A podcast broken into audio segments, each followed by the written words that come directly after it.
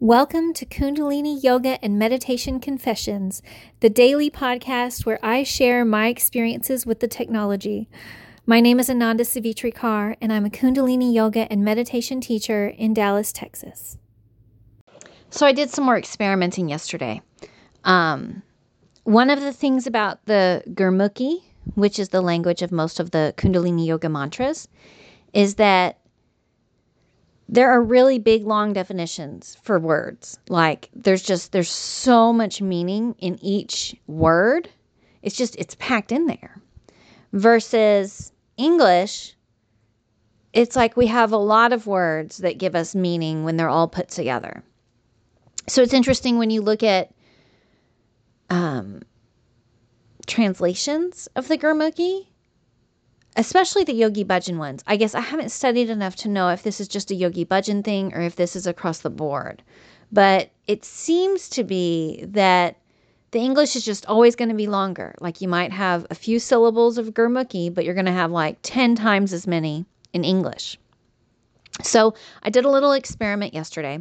Um, I was in a situation where I could I could see the, the vibrational energy rise and lower based on the mantras I was mentally praying in my head. I was in like an observation type of scenario. So I decided to play around with it.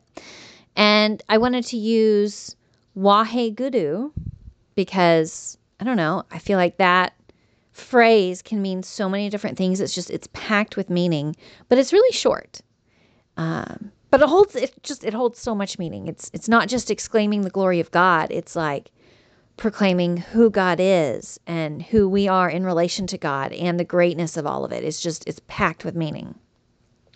And then I found a prayer from the religious faith that I practice that has a similar vibration that um, holds all of those points of reference and information. And I practice mentally chanting the Gurmukhi and then the English from my traditional faith. And I could see that the results were similar, but I was able to say Waheguru so many more times because it was so short that it was more efficient, it was more effective. So the English prayer that I was doing, that was about, I think it was 64 syllables to pack in the same amount of information that Waheguru has with four syllables. And this is one of the things that uh, Guru Jagat talked about. She talked about the efficiency of Kundalini Yoga. Because here's the thing we live in the modern world where there's a 24 hour news cycle. And you know what? I've studied and experimented a lot to know that you don't have to do Kundalini Yoga. Okay. You can practice a traditional religious faith and get your like mantra prayer work oriented correctly with that. You can get your awareness energy activated by like running on a treadmill.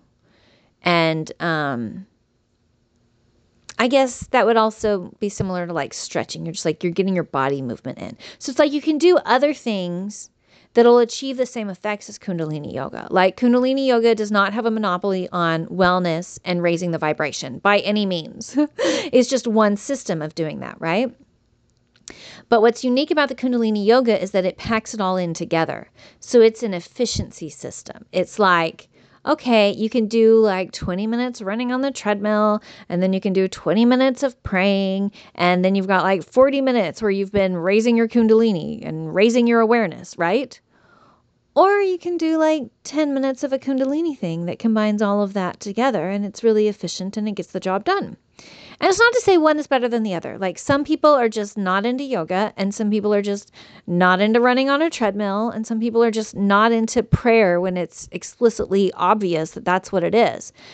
So, Kundalini Yoga appeals to a totally different group of people than the people who are going to run on a treadmill and pray, right?